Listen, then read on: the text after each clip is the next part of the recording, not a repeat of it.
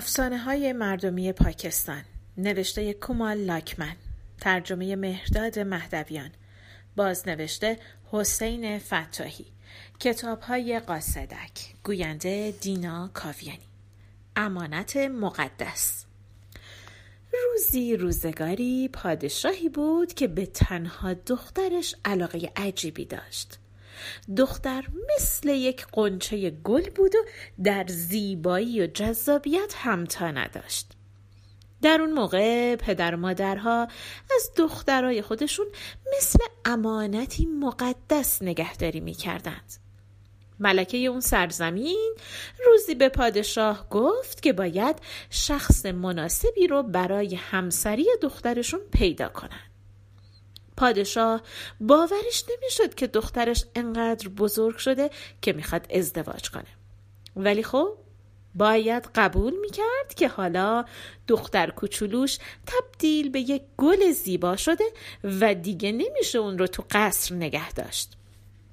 جدایی از دختر برای پادشاه خیلی سخت بود، ولی اون میدونست که بالاخره یه روزی هر بچه‌ای بزرگ میشه و از پیش پدر و مادرش میره. فردای اون روز مامورای پادشاه برای پیدا کردن داماد مناسب به گوشه و کنار مملکت سر زدند. اونها همه جا جار می زدند که پادشاه حاضر هر مرد جوونی رو به دامادی قبول کنه، به شرطی که دو تا خواسته پادشاه رو برآورده کنه. مامورای پادشاه یک تبل رو وسط باغ قرار دادند و قرار بر این بود هر خواستگاری که اومد تقاضای خودش رو با کوبیدن روی اون تبل اعلام کنه. خیلی از مردای جوان اومدن و خواستند این کار رو بکنن، اما موفق نشدند. تازه همه ثروت خودشون رو هم در این راه از دست دادن. مدت زیادی گذشت، ولی هیچ کس موفق به ازدواج با شاهزاده خانم نشد. پادشاه از اینکه کسی نتونسته بود دختر عزیزش رو از دست اون در بیاره خوشحال بود.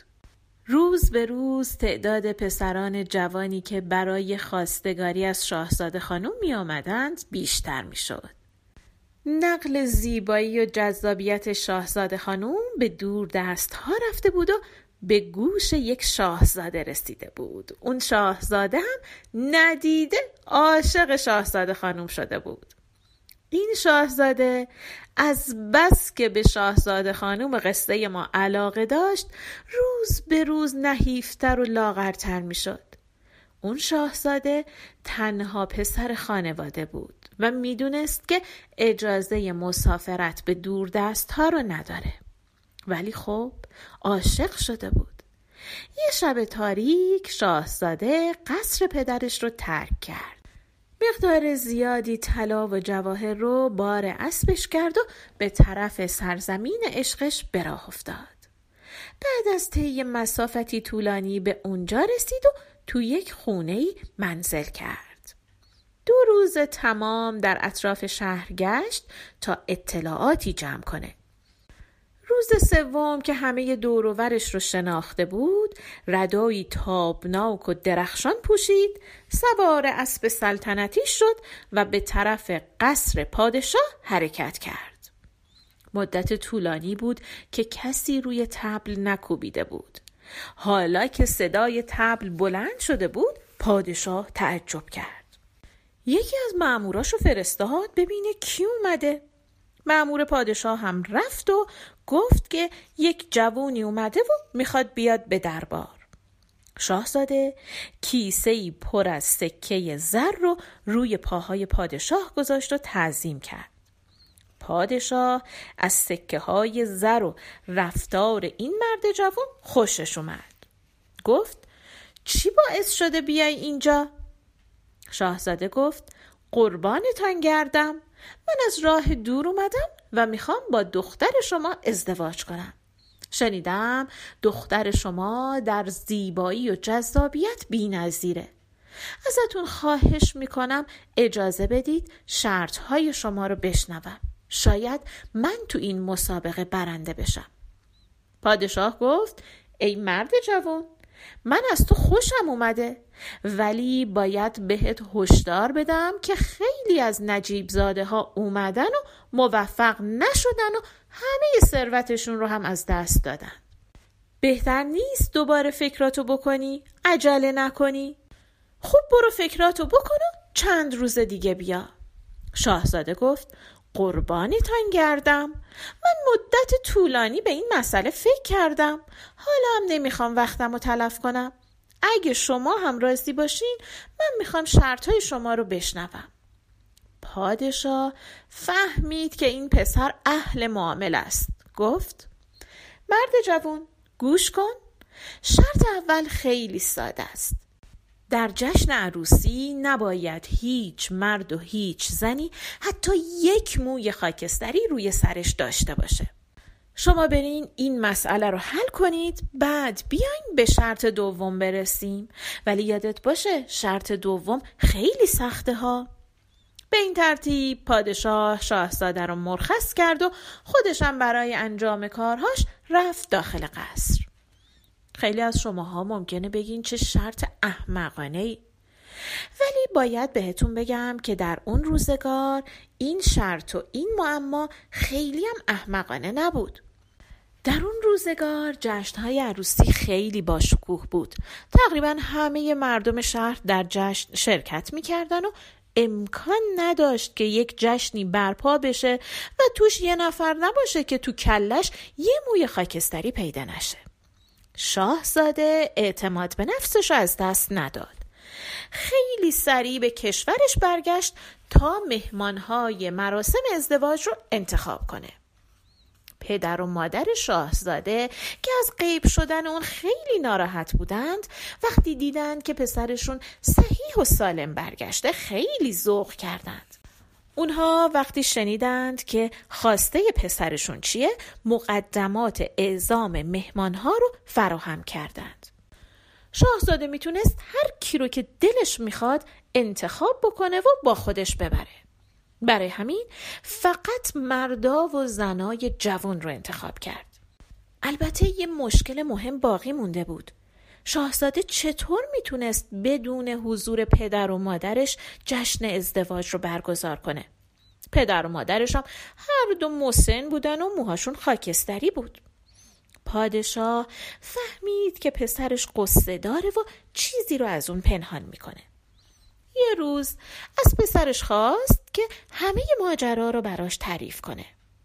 پادشاه زیرک بود، فوری راه حلی برای این مسئله پیدا کرد. به پسرش گفت فرزندم، این پادشاهی که تو باهاش طرف شدی خیلی زرنگه.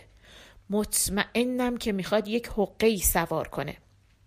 برای همین من و مادرت هم همراهت میایم تا هر جا لازم شد با ما مشورت کنی، ولی هیچ کس نباید ما رو ببینه. جعبه ها و کیسه های زیادی برای مراسم ازدواج آماده کردند. همراه این وسایل دو تا جعبه خیلی بزرگ هم بود. ملکه و پادشاه تو این جعبه ها قایم شده بودند. اونها هم همراه کاروان عروسی به راه افتادند. کاروان بیرون پای تخت قلمرو عروس خیمه زد. شاهزاده برای پادشاه پیکی فرستاد. روز بعد پادشاه و درباری ها از اردوی شاهزاده دیدن کردند تا مطمئن بشن که شرط اول کاملا اجرا شده. بعد از اینکه مطمئن شدن حتی یک تار موی خاکستری تو سر مهمونا نیست، پادشاه شرط دوم رو گفت. شرط دوم این بود که فردای اون روز افراد پادشاه پنج کیلو برنج و یک بشکه آب رو به اردوی شاهزاده می آوردن و شاهزاده باید کاری می کرد که همه این آب و غذا تا قبل از غروب آفتاب مصرف بشه. اگر موفق نمی شد که این کار رو بکنه، تمام اموالش رو پادشاه می گرفت و شاهزاده رو تک و تنها تو بیابون ول می کرد. شاه تأکید کرد که حتی یک دونه برنج هم نباید دور ریخته بشه، حتی یک قطره آب هم نباید رو زمین بچکه. این یکی دیگه واقعاً کار مشکلی بود. هیچ کدوم از همراههای شاهزاده نتونستن راه حلی پیدا کنن. نیمه های شب بود که شاهزاده جعبه های بزرگ رو باز کرد تا با پدر و مادرش مشورت کنه. پدر شاهزاده به اون گفت که برنج ها رو طوری بپزن که وقتی بین مهمونا پخش میکنن به هر کدومشون مقدار کمی برسه. تمام طول روز هم این کار رو تکرار کنن. به لطف خدا همه برنج ها اینطوری خورده میشه و حتی یه دونه برنج هم هدر نمیره. مادرش به اون گفت که آب داخل بشکه رو هم همینطوری مصرف بکنن. هر دفعه یه دونه یا دو تا تنگ آب رو بین مردم پخش بکنن. بعد هم مطمئن بشن که هر دفعه هر کس بیشتر از یک جرعه آب ننوشیده. مادرش گفت که امیدواره به لطف خدا پیروز بشن. روز بعد دقیقاً بعد از غروب آفتاب پادشاه به اردو رفت و مطمئن بود که کلی طلا و جواهر به دست میاره. ولی وقتی به اونجا رسید غافلگیر شد. دید حتی یک دونه برنج باقی نمونده، بشکه آبم خالیه. حالا دیگه شاهزاده میتونست با شاهزاده خانم ازدواج کنه. پادشاه مرد جوان رو در آغوش کشید و ترتیب عروسی رو داد. بعد رو به شاهزاده کرد و گفت مرد جوان، تو شرطهای منو اجرا کردی. من هم در عوض اجازه میدم با دخترم ازدواج کنی. قول من قوله. اصلا نباید در این مورد شک کنی. ولی خب من هنوز به تو شک دارم. تو چطور شرط دوم رو بدون مشورت با بزرگترها تونستی اجرا بکنی؟ حتما با افراد مسنی مشورت کردی. ولی من خودم دیدم که حتی یک نفر تو اردوی تو نبود که رو سرش حتی یک تار موی خاکستری داشته باشه. راستش رو بگو چی کار کردی؟ شاهزاده یواشکی پادشاه رو سر اون دوتا جعبه بزرگ برد. در جعبه ها رو باز کرد و پدر و مادرش رو به شاه معرفی کرد. دوتا پادشاه به همدیگه احترام گذاشتند، همدیگه رو بغل کردن و بوسیدن. شاهزاده هم همراه کسایی که باهاش اومده بودن به عنوان مهمانان ویژه وارد دربار شد. بعد از چند روز جشن و پایکوبی شاهزاده و شاهزاده خانوم به قصر خودشون رفتند و به این ترتیب پادشاه امانت مقدسش رو به دست انسانی شایسته و درستکار سپرد. اینم آخر قصه ما.